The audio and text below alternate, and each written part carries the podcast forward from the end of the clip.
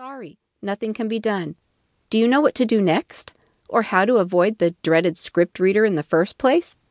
I'll show you how to complain effectively, and it'll take you mere minutes. There are ways to get your point across, and ways that will get you only a metaphysical eye roll in response. I will teach you the difference. Contacting the manufacturer is much more proactive than whining to your friends. Not that sounding off to those near and dear doesn't have its place, mind you. Companies spend a lot of money hiring mystery shoppers to evaluate their service and product. I know this firsthand. I've done hundreds and hundreds of mystery shops for various companies, stores, banks, restaurants, many products and services, even the U.S. government. They really do value your opinion. Let me show you my methods. It's easy. It's just a matter of being alert to flaws as well as great products and services and letting those corporations know what you think. It's common knowledge that for every letter of complaint a company receives, they figure another 100 customers feel the same way and are just not speaking up. Look at it this way if we are happy, we may tell a friend or two. If we are justifiably disgruntled, we may tell a whole lot more people about our situation. In turn, they may tell their friends, who may tell their friends, and it spreads. One bad review, tweet, or Facebook post can reach many potential customers in just seconds. There's a clear risk that you may sound off about the defective product online, and within moments, a large number of potential customers have a negative opinion about the product or the company they haven't even used. Complain, demand, insist strong words. I don't mean to be angry or harsh in my complaining. I'm careful in how I speak and write because I've seen how it gets real results. Ranting and raving and casting aspirations on a company is not effective.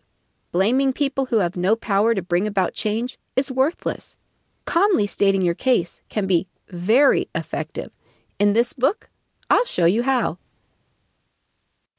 Chapter 3 Is complaining worth my time? I take great pride in my skills at being frugal. I take care to buy wisely, and I expect the item or service to perform as expected. I can write and mail a complaint or compliment in less than 10 minutes, less if I choose to email. My time is worth more than money wasted on bad products.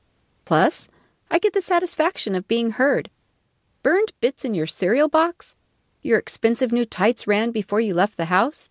The contractor left hundreds of nails spilled on your lawn? Printer ink is dry when you bought it? Found more bones than tuna in that can? Your seat in the theater is broken? Let the companies know. In most cases, they'll be quick to replace or refund, plus, you get the satisfaction of being heard.